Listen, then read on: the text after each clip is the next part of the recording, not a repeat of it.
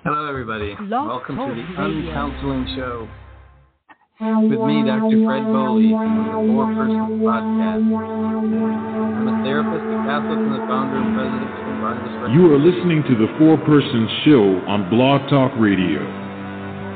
We are your enthusiastic and faithful Catholic apostolate.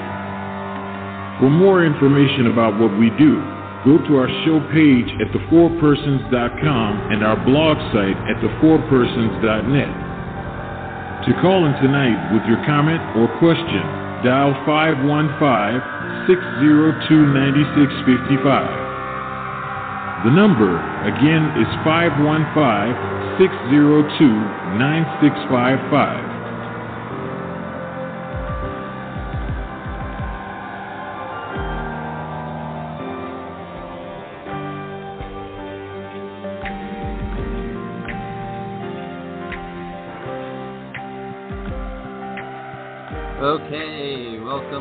Uncounseling Show. Sorry, I uh, talked over the intro a minute ago. This is Dr. Fred Boley, Four Persons Podcast. I'm a therapist, a Catholic, and the founder and president of St. Barnabas Reconciliation Ministries. Uncounseling is produced by St. Barnabas and the Four Persons Podcast and is a weekly look at counseling and psychotherapy from a skeptical Catholic point of view. Therapists are therapists because we want to help people.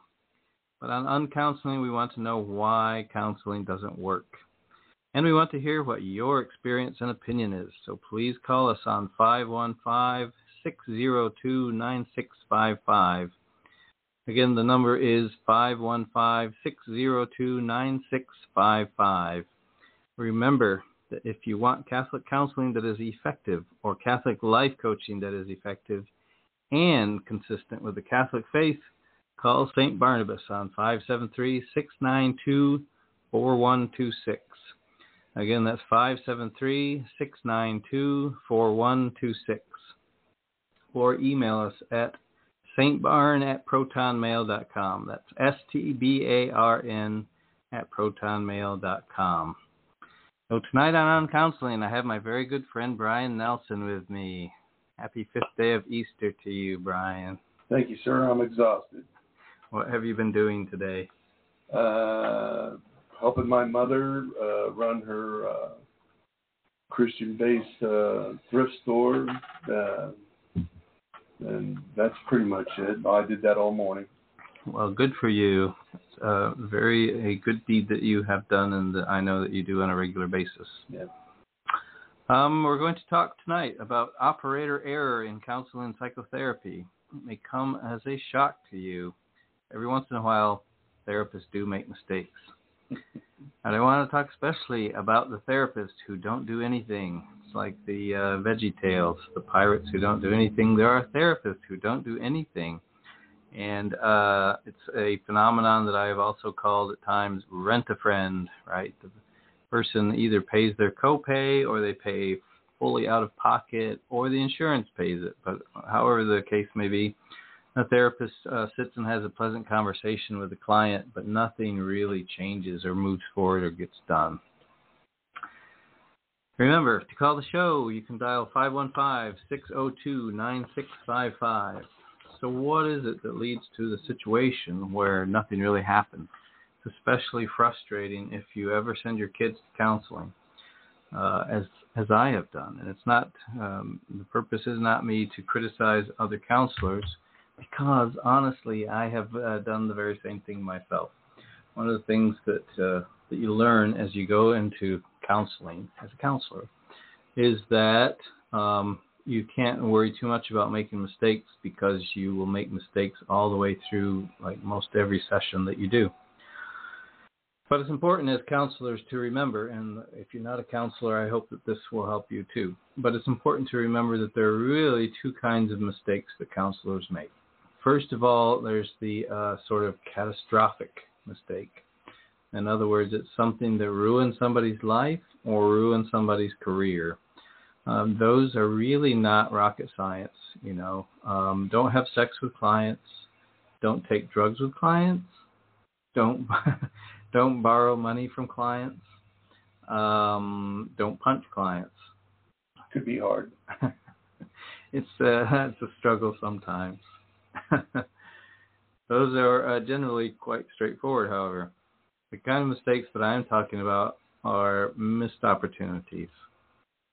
Or you say something, and what are you going to say, Bryan? About? Well, I was going to say that, uh, you know, I, I've, of course, been to uh, therapy, but I've also sent my daughter to uh, therapy for Mhm.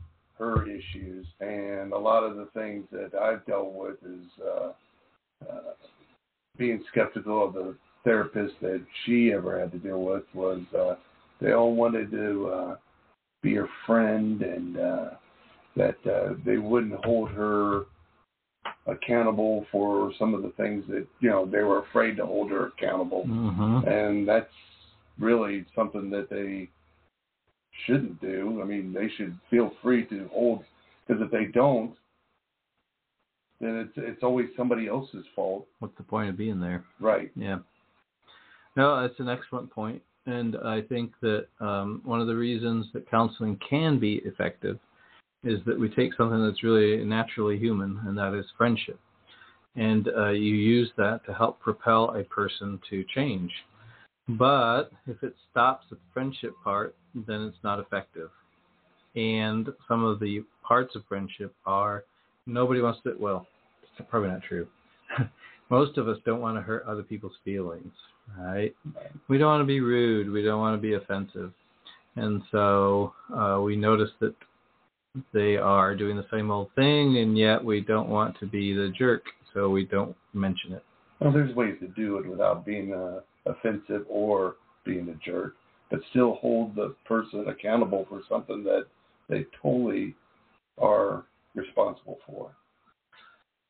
Yeah, and I think that uh, you don't really respect people if you don't expect them, if you don't hold them to the same standard you hold yourself, right? You know, if we're all humans, then the, our greatest thing is to recognize the good and to choose the good. And if you don't allow someone else to do that, then you're not really respecting them, or in the fullest sense, you're not loving them with the with the, the love of God, charity, agape, whatever you want to call it. Nice. Um, the other thing that can happen um, from a therapist's point of view is a person will frequently come in and say, I want to work on my anxiety, and then, okay, get all your details down. Second session, so tell me about your anxiety. Well, it's not too bad, really. Well, when does it happen? Well, just every once in a while. It just happens all of a sudden. That's true, too. Mm-hmm. And so you want to change, but it's, it becomes humiliating for you to talk honestly and openly about what it is that needs to change. And again, the friendship thing is really essential for good counseling or therapy. But again, for a person who's being the client, you know, I've been both. Um, you you grow to like and respect the person who is your therapist. That's good because that can really help you. But on the other hand, you don't want to let them down. So sometimes it happens that I'm working with someone and then I find out three weeks ago there was another big crisis or they weren't doing so great and started to feel depressed again or whatever. But they didn't want to let me know because they would feel bad. Honesty is, in my opinion, essential if you are wanting to heal yourself or help your therapist to heal the issue or to help you work through your issue. You got to be honest with yourself and the therapist. Uh, otherwise, uh, you're wasting both of your time. So, Yeah, that's definitely true, um, and it's something that uh, c- can be learned. Just like uh, not in the sense that you know something, but in the sense that you get muscle memory for it, right? So that it becomes an automatic reaction to be brutally honest, or at least you know um, very honest and, and open, rather than automatically uh, dodging or um, spinning or whatever, prevaricating um, that a lot of us get into. But any of that, of course, takes pain, right?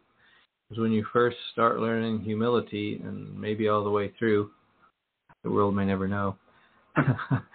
it's going to be somewhat painful to face the difficult things about yourself.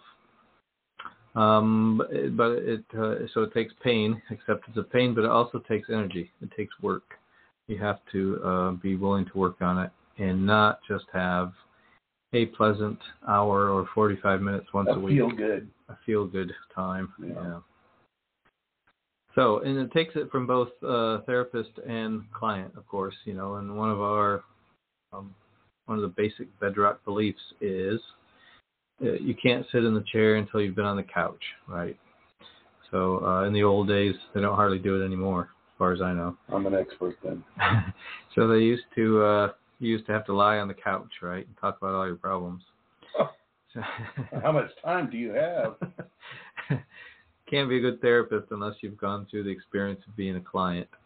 I don't think that's 100% true, but there's definitely a, a kernel of truth there. Absolutely. Because otherwise, you don't know what it feels like, and you might still have that uh, tendency to avoid going there with difficult uh, issues. Yeah. And honestly, I think it's an ongoing thing that um, I, at least, will have to work on for the rest of my life. Yeah, it's it's an ongoing situation because you know your situation changes as you go through life. Uh, but you can train yourself, and it's different for everybody else. Uh, there's not a set blueprint on how to deal with your anxiety uh, or, or anything like that. But it, each person is different, Mm-hmm. and you can uh, do the things that help you get through it. Uh, and I have, I've, and and I'm so much better than I was uh, ten years ago. What do you think the main factor has been? What helped you to get to where you are now? To be honest with you, uh, uh, my Christian faith, Mm-hmm. uh, uh, the the stronger my walk uh, is, the uh, better my situation mentally. Mm-hmm. Um, but also on a lot uh, to know that some of that stuff isn't my fault, but to be able to heal yourself to the things that happened, and uh, yeah, my walk with Christ has really helped a great deal. Well, we were talking about that um, on another podcast. A, um, I believe that was on Good Friday, about, uh, and it relates to something that I want to talk more about, probably a lot, which is the goals of counseling. Right. A lot of times, as counselors, once a main problem is out of the way, it's kind of like, uh, okay, you can go now. Um, but really, what we should be doing is aiming for something positive rather than just taking away symptoms, right? So A lot of people, and I'm not going to, you know, want to be uh, put in a category. hmm they they they re, they require a okay this is your bipolar or whatever and then they're going success hmm Eh, no it, it's the being able to deal with that category or that title for yourself that you're looking for uh, and and that way you can try to get through your daily life Why would people want to have a diagnosis? because that's what's wrong with them. You know, uh, it's crazy the the, the search for uh, the title of okay, that's your problem. Here it is, uh, without trying to uh, get beyond it. You know, to to break the chain of the title, hmm uh, so that is no longer what you're identified as. Right. So it's kind of like avoiding responsibility. Absolutely. Yeah, that's an excellent point.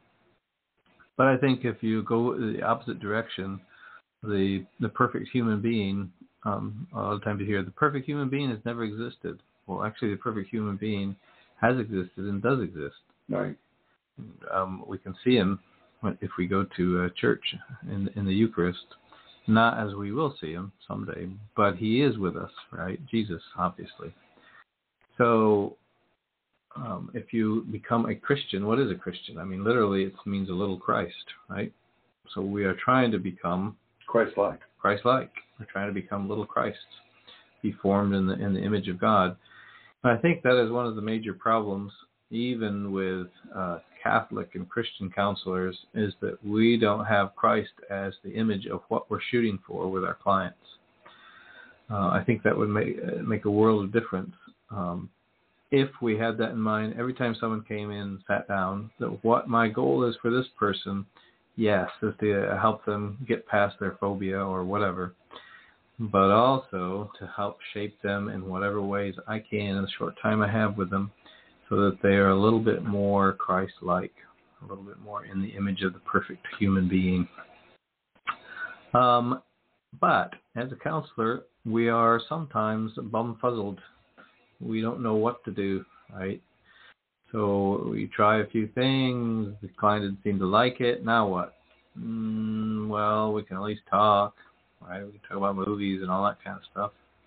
And so I think that is part of it in that um, we talk about uh, life, but especially life as a counselor being an ongoing education, right? We should be continuously learning new things and trying to improve what we can offer or improve even what we are. Well, you know, therapy is not going to just magically take away depression to where they never have a depressed day again. Mm-hmm. Uh, it's to teach them uh, how to deal with their depression as, you know, so they're stronger the next time that episode happens uh, and become a uh, warrior in their fight against depression or their depression instead of you know so there's there's no magic wand to take away so yeah i mean talking definitely helps uh, if nothing else uh, yeah keep talking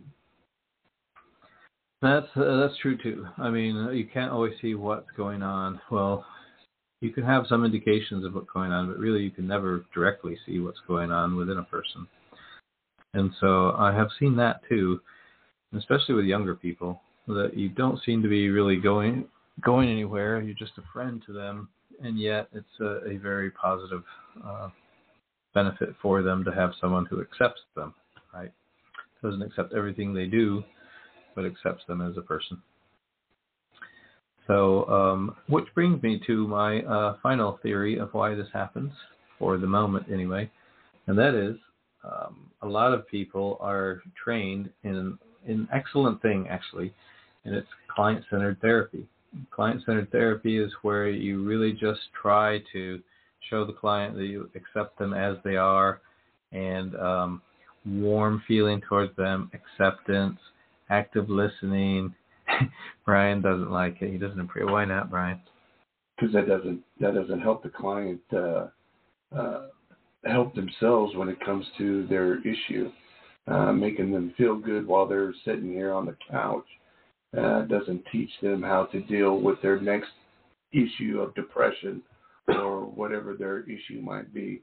Uh, you know, giving them mental warm hugs doesn't uh, doesn't prepare them for dealing with outside your office. Uh, and that's that's the trick. Uh, and uh, the client or ourselves or you know me as a client uh, to whoever uh, I've got to be willing to uh, try to heal myself as the day goes on beyond the office of the therapist. Mm-hmm. I think that's a really good point um, I would, devil's advocate, say sometimes people just need a little extra strength. You know, they know what they need to do, they just don't know that they can do it. And if they have one friend who really is uh, on their side, even if we don't necessarily agree with them, sometimes it gives people strength to do what they already know they need to do.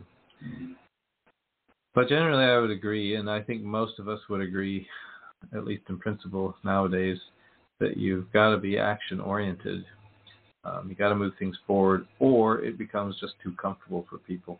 Change is always going to be a little bit difficult and probably a little painful.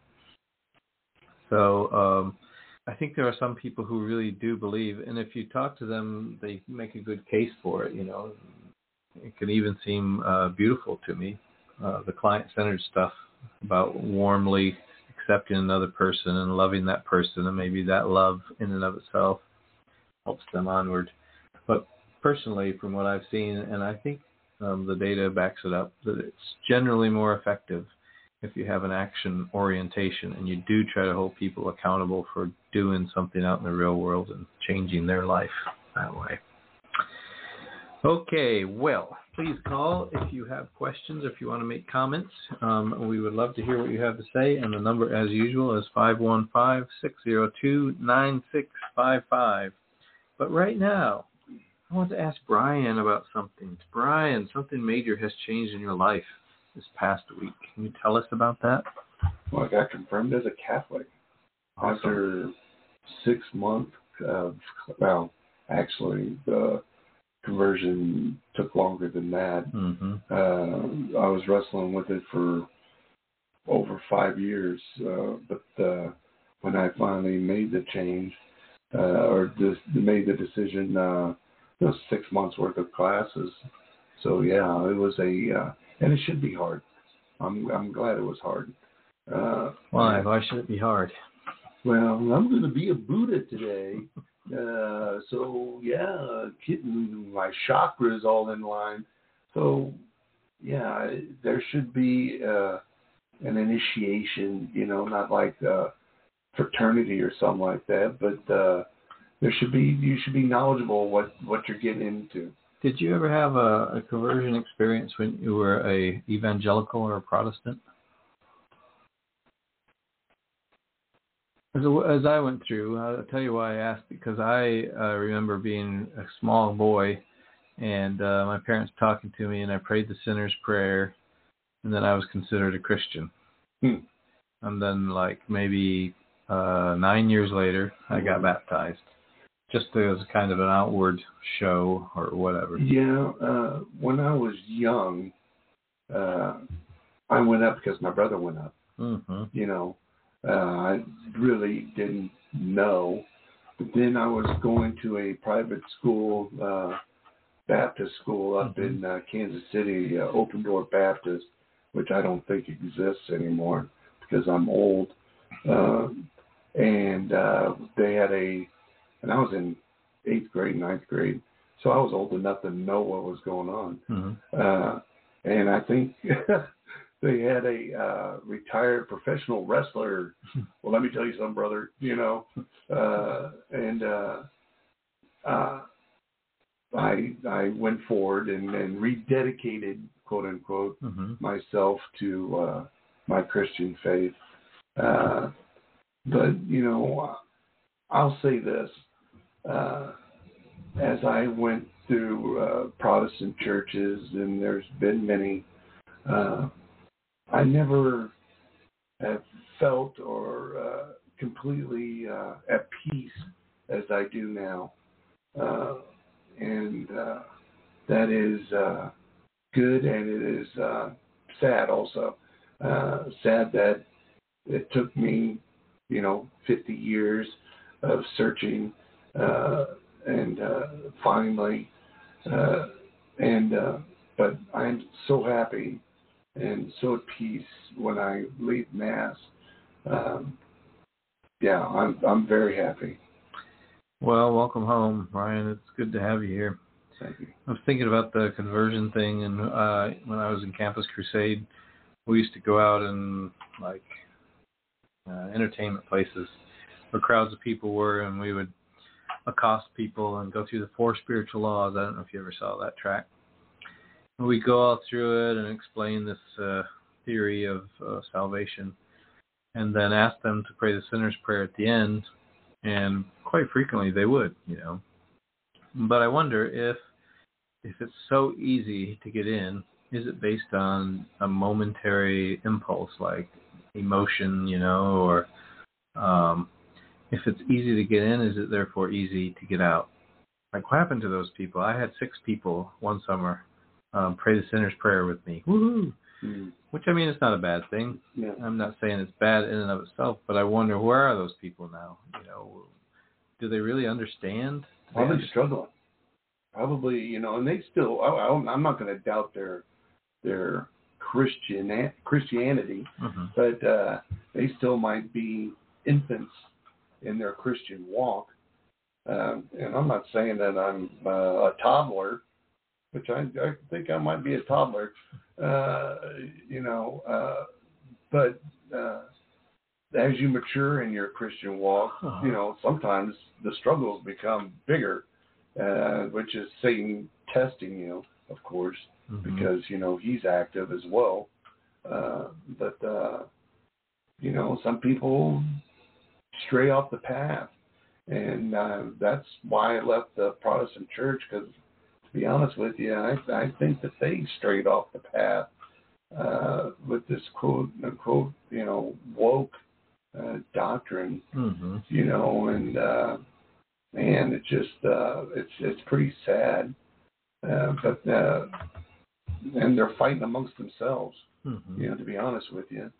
Uh, but uh, yeah, I'm happy where I'm at. Well, good. I'm happy to have you here. So, what, what was the first time you ever thought possibly? I mean, when did the Catholic Church first attract your attention as something that might be good? long time ago. I'm I'm, I'm saying it was so long ago, like in my 40s. It was so long ago. Um, but uh, and I'm not one to take impulse uh, action. I mean, well, I used to be, but it, this this this decision actually took some time. Mm-hmm. Uh, I don't know. I wanted something that was more. This is how we do it. Mm-hmm. You know, there's no changing. That, Right. You know, uh, and you know, my gosh, there's there's some history in the Catholic Church of this is how we do things, and that's what I wanted. That's that's what I needed personally to grab a hold of and to uh, start marching forward with my Christian faith. So it's not just like a passing fad, or Absolutely not. No, no. The struggle was real. yeah. I'm sorry. What I meant was like uh, maybe on the on the other side, depending on which country you live in, is how you feel about things or the way you do things, or what is popular that year. You know, suddenly there's a uh, there's a space race on, so everybody in the in, um, in the Baptist church is really into the space race, and that's a, a dumb example, but you know. That's the one that came to mind at the moment. Thanks, Bryan. You know, I'm here for you. So, you know what I mean? Yes. Like uh maybe next year. Um, I don't know about next year, but ouch, the next phase would be Savonarola. You know, suddenly we're uh, the guy who got all the Florentines to burn all their um, pictures and whatever. So if it if it became the the popular thing to be very very ascetic, like uh, anti-physical world, then everybody would go that way. But then next year, then everybody goes to the party side. Um, you see what I'm trying to get at? Yeah. Stumbling around. Right. Uh, you know, there, there, there's, there's critics out there, especially usually though from the uh, church of the uh, feel goods, that uh, you know, uh, most of the reason that people are Catholic is so they can party hard during the week and then have all their uh, sins forgiven on Sunday, you know, and then back at it again uh, Monday, uh, which is not the case. That that is definitely uh, the odd thing. Uh, I'm not saying it doesn't happen because absolutely, I'm sure it does. But uh, uh, you know, it's easy to throw a stone when you're living in a cellophane house because it's definitely not as strong as glass. Uh, you know. Well, ouch. Uh, yeah, you hardly ever meet anyone who actually does that, right? In the church, I'm. I I'm- probably yeah. have, but I mean, Sure. very. Yeah, right. Well, and the critic was definitely over exaggerating the issue, you know. Uh, but uh, But I wonder why that doesn't cut just as much the other way. because they think the fact that If all uh, you got to do is say like a little quick little mental prayer, then wouldn't that be the easier way to go instead of the uh, right, humility that oh, requires actually absolutely, you know. Go to, go to and there's a there's a we're all a little God inside of us, you know. Oh, come on now, I I yeah, just it's that uh, I don't know what the the new world uh, uh, mentality of uh, we're all little gods on earth, you know, and you do what you do to make yourself feel good at the time. Uh, but thank God, not everybody does that, or man, it wouldn't be safe to go to the car in your parking lot. uh, but you know, to be honest with you, I've never been so happy. Uh, uh, and uh, the friends that I've made, uh, the the changes I made in myself. Uh, uh, I've been blessed almost immediately from the time that I made uh, my decision. Uh, not saying that there hasn't been stumbling blocks because, you know, there's been many a time where, man, I just really don't want to go to class today uh, or whatever. But then once I get there, you know, man, I'm just such a good time. So, so you know, just the, the the one hour or sometimes an hour and a half if uh, somebody starts talking, mostly me, that won't shut up. Uh, uh, I'm blessed. I'm blessed from the time that I spend there. Um, you know, uh, the uh, Easter Vigil uh, Mass was, you know, two and a half hours. You know, whoo, that was a long Mass. Uh, you know, then I was exhausted.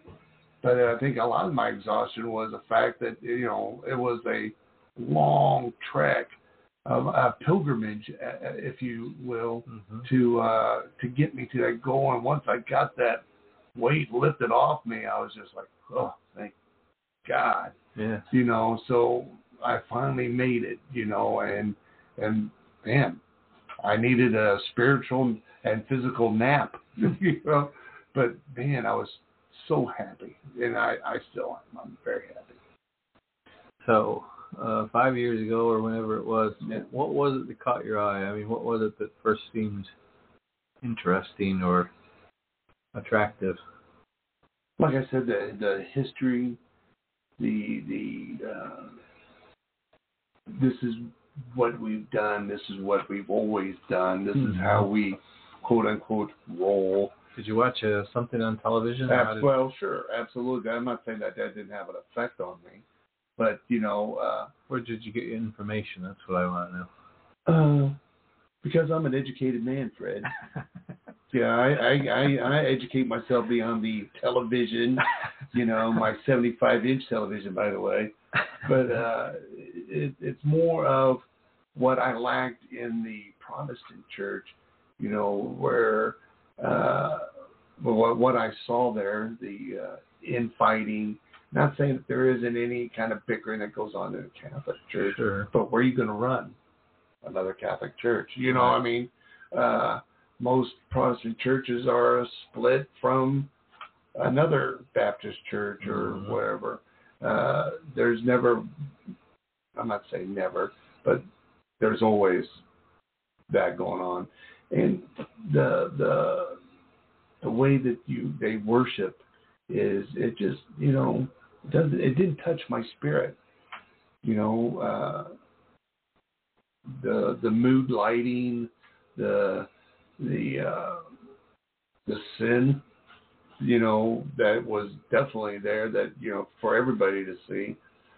Uh, How do you mean, like individual people? Were absolutely, flagrantly know, sinful. No, man, the you know last church, the last Protestant church that I stepped into, the uh, and I'm not being judgmental.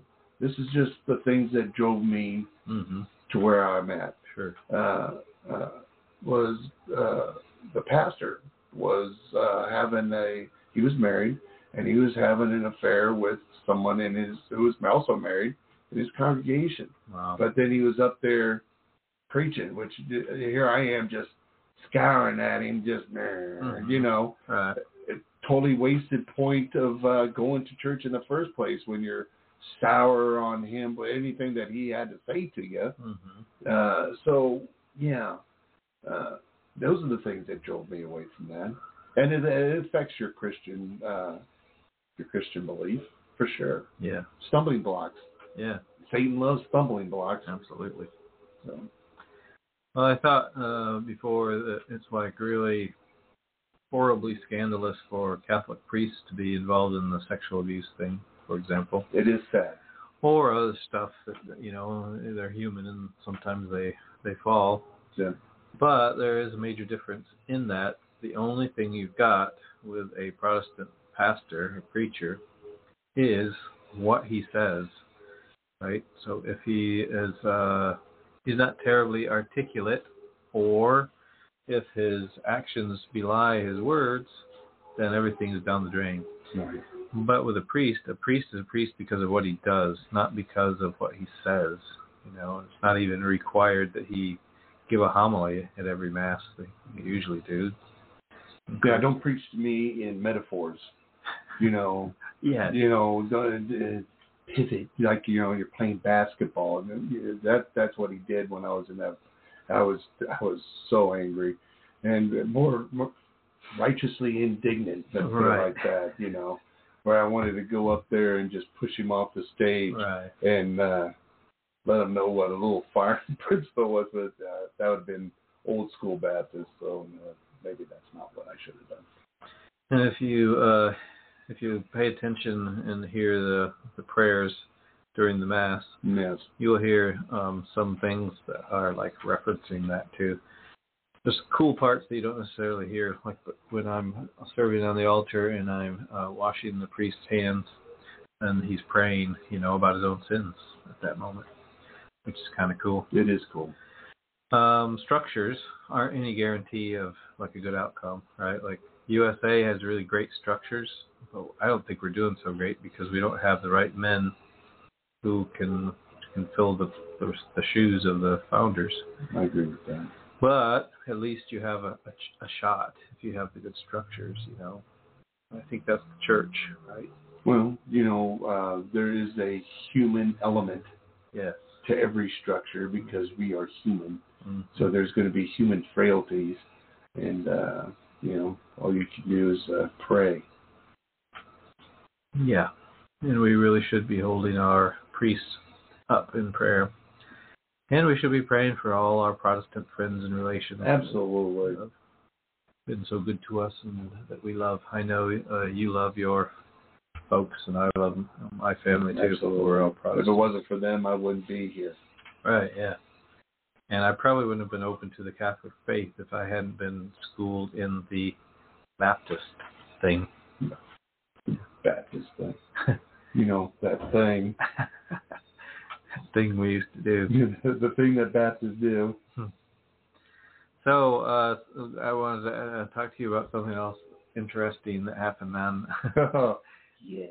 Saturday evening Yes. while we were waiting for the Easter Vigil to kick off. And we were praying uh, uh, evening prayer, Vespers together. Yes.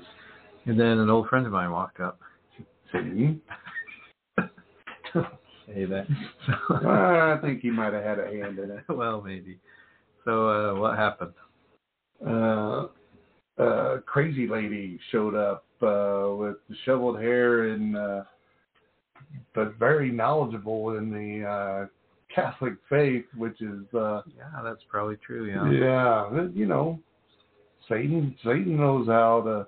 But anyway, uh, but she was able to uh, say some prayers from memory, which you know I'm not always able to do. Uh, but uh, yeah, yeah, my uh, spidey senses were definitely tingling. Uh, I used to work in corrections, and I uh, so my yeah. Uh, but she wanted to talk to you uh, after we did do uh, our prayers uh, alone, uh, which I definitely had an issue with. But I never in a thousand years would have thought that uh, she would accuse you of uh, witchcraft Yeah, that was weird. because you know you do look witchy. the uh, uh, psychosis, which is what she was suffering from, don't know her exact diagnosis because she's not a client. If she were a client, I would be talking about her in all this detail. But um, she was definitely psychotic, and so she she was out of touch with reality. And one of the hallmarks of um, psychosis is it makes other people feel really uncomfortable. Did she recognize you from She from did. getting therapy through a different person? No, she had showed up at our parish about a year ago. Oh. And since I'm the identified professional, I was given the job of corralling her. Oh, the last time she Yeah. was there. And so I think that's why Right. she. Break Fred uh, out of glass in case of an emergency. Go talk to her. but there's not always a whole lot you can even do. And so um, you can do your best, try to uh, be a good listening ear. So that's why she attacked you. Yes. So she attacked me verbally. Verbally, I didn't mean to. Yeah, she didn't come off the top rope or anything like that. but I was definitely worried about it because she, uh, after telling me that she knew that I had been sent to infiltrate the parish for a coven of witches, yeah. she then said, all the papers are with the bishop. No, I don't think there's any papers, but anyway, all the papers are with the bishop, whatever. And she said, and this is a warning. That was what the part that freaked me out. Sure. Because Don't worry, Fred. I wouldn't have let her hurt you. But the other thing, The other concern was that that our usher was like uh, nothing against the usher, but he was, you know, a thousand years old. You know, he wasn't going to be able to uh, help physically uh, if if there was a uh, altercation of some kind. But like I said, I got your back, brother. It wouldn't have happened. well, thank you, I appreciate it. Altercation. but I did, but I did leave you there. You know, but I was keeping an eye. Just don't kill him. Go right up to the edge. Just don't kill him. Yeah. Yeah, you could smack him around a little bit. I'm sure he deserves it. What occurred to me was uh, the main thing I was worried about at first Mm. was it could be really embarrassing. You know, this For person- you? Yeah. Why? She could run up right during mass and start attacking me or screaming Well, out. that's not embarrassing. I mean, for you, for her, it might have been, you know, as the quote unquote attacker. But uh, you know, you, you, you were, you're one of the best Christian men I know. Well, thanks. That's very Uh, kind of you to say that. Well, you know, uh, and as my sponsor, uh, yeah, you know, uh, you leave such big footprints to uh, to try to walk through. Uh, but uh, yeah, I don't see how that was going to be embarrassing for you. It would have been a moment. It would have definitely made a two and a half hour mass, maybe a three hour mass. But uh, woken everybody up. Right, absolutely. Yeah, there wouldn't have been anybody sleeping then. But uh I knew where she was sitting at. I did as well, let me tell you. Yeah.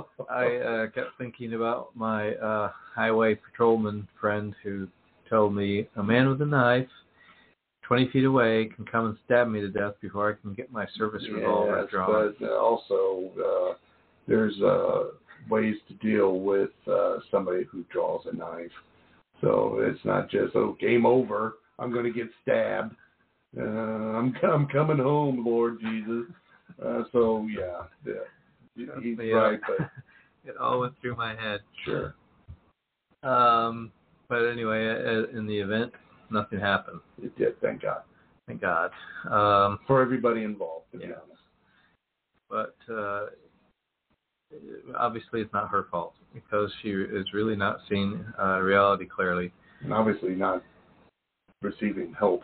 Right.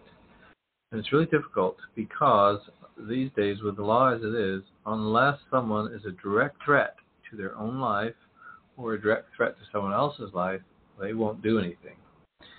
So, in other words, they have to say the right words, right? If someone says, I'm going to kill somebody.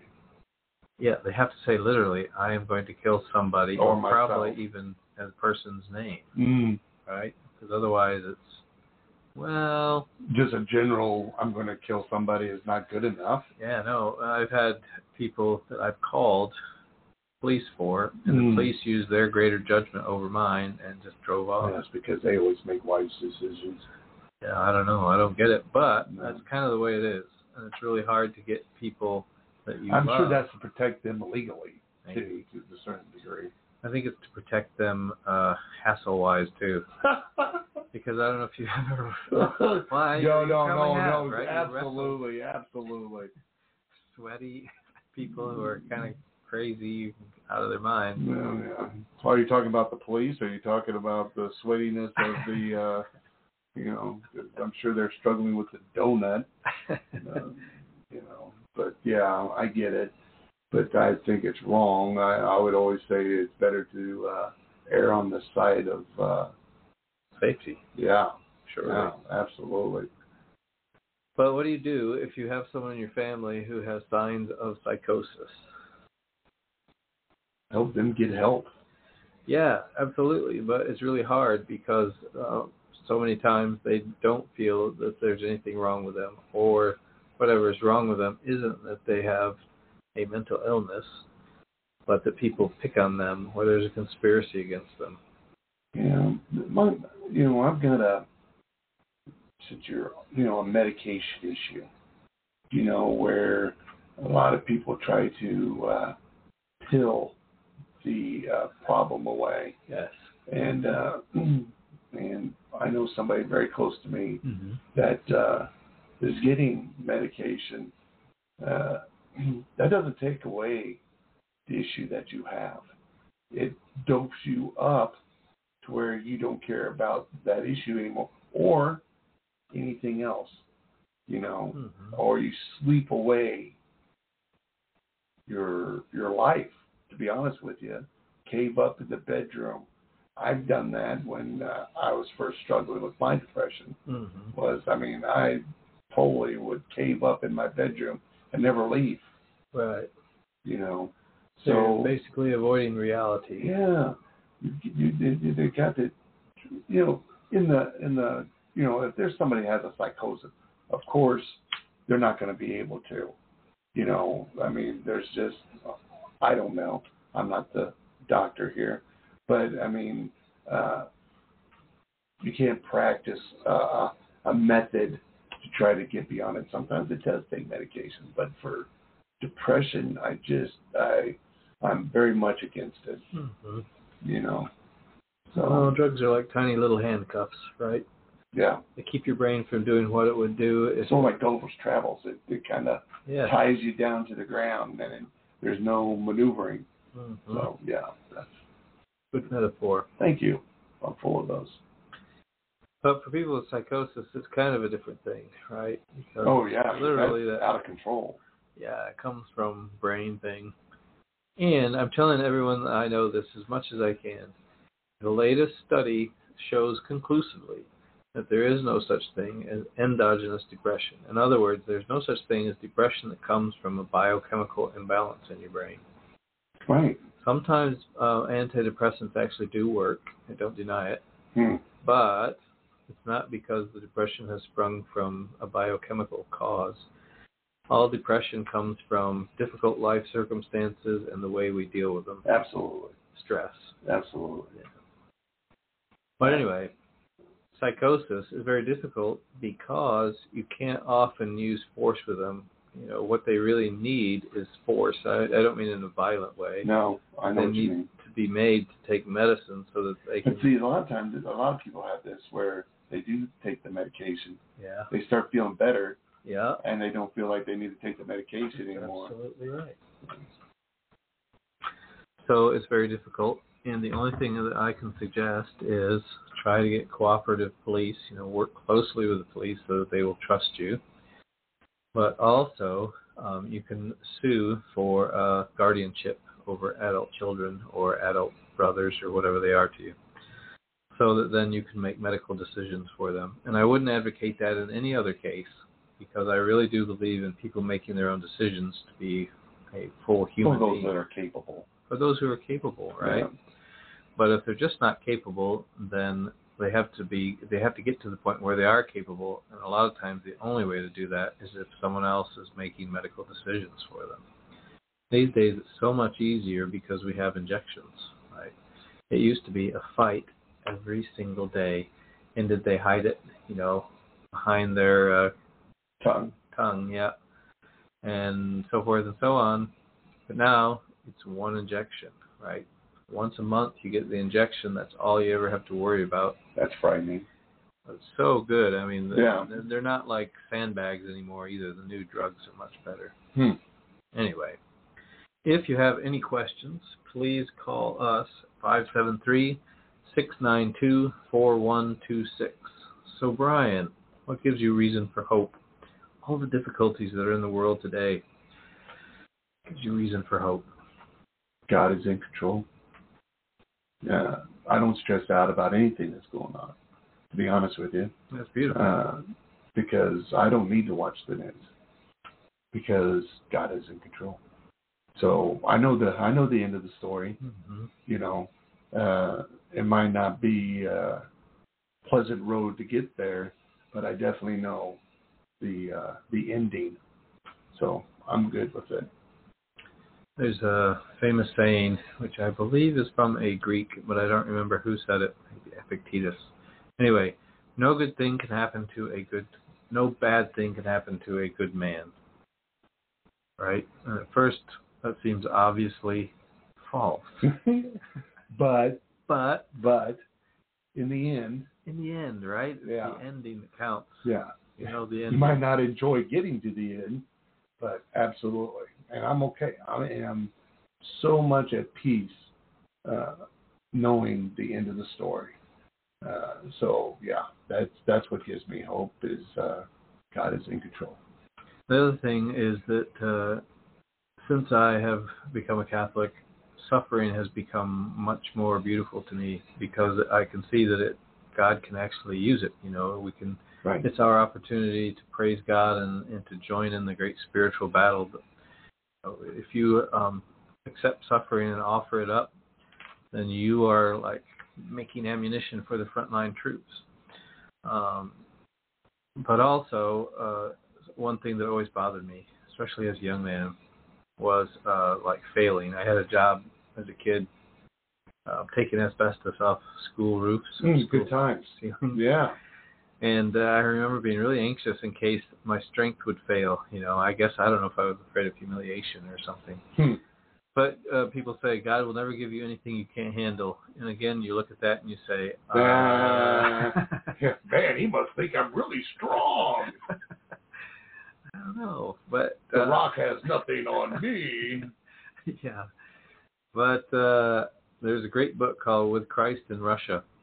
Wonderful story about a Catholic priest who went to Russia to minister to the Catholics there during the Soviet times when they were really persecuted. Mm. And he failed.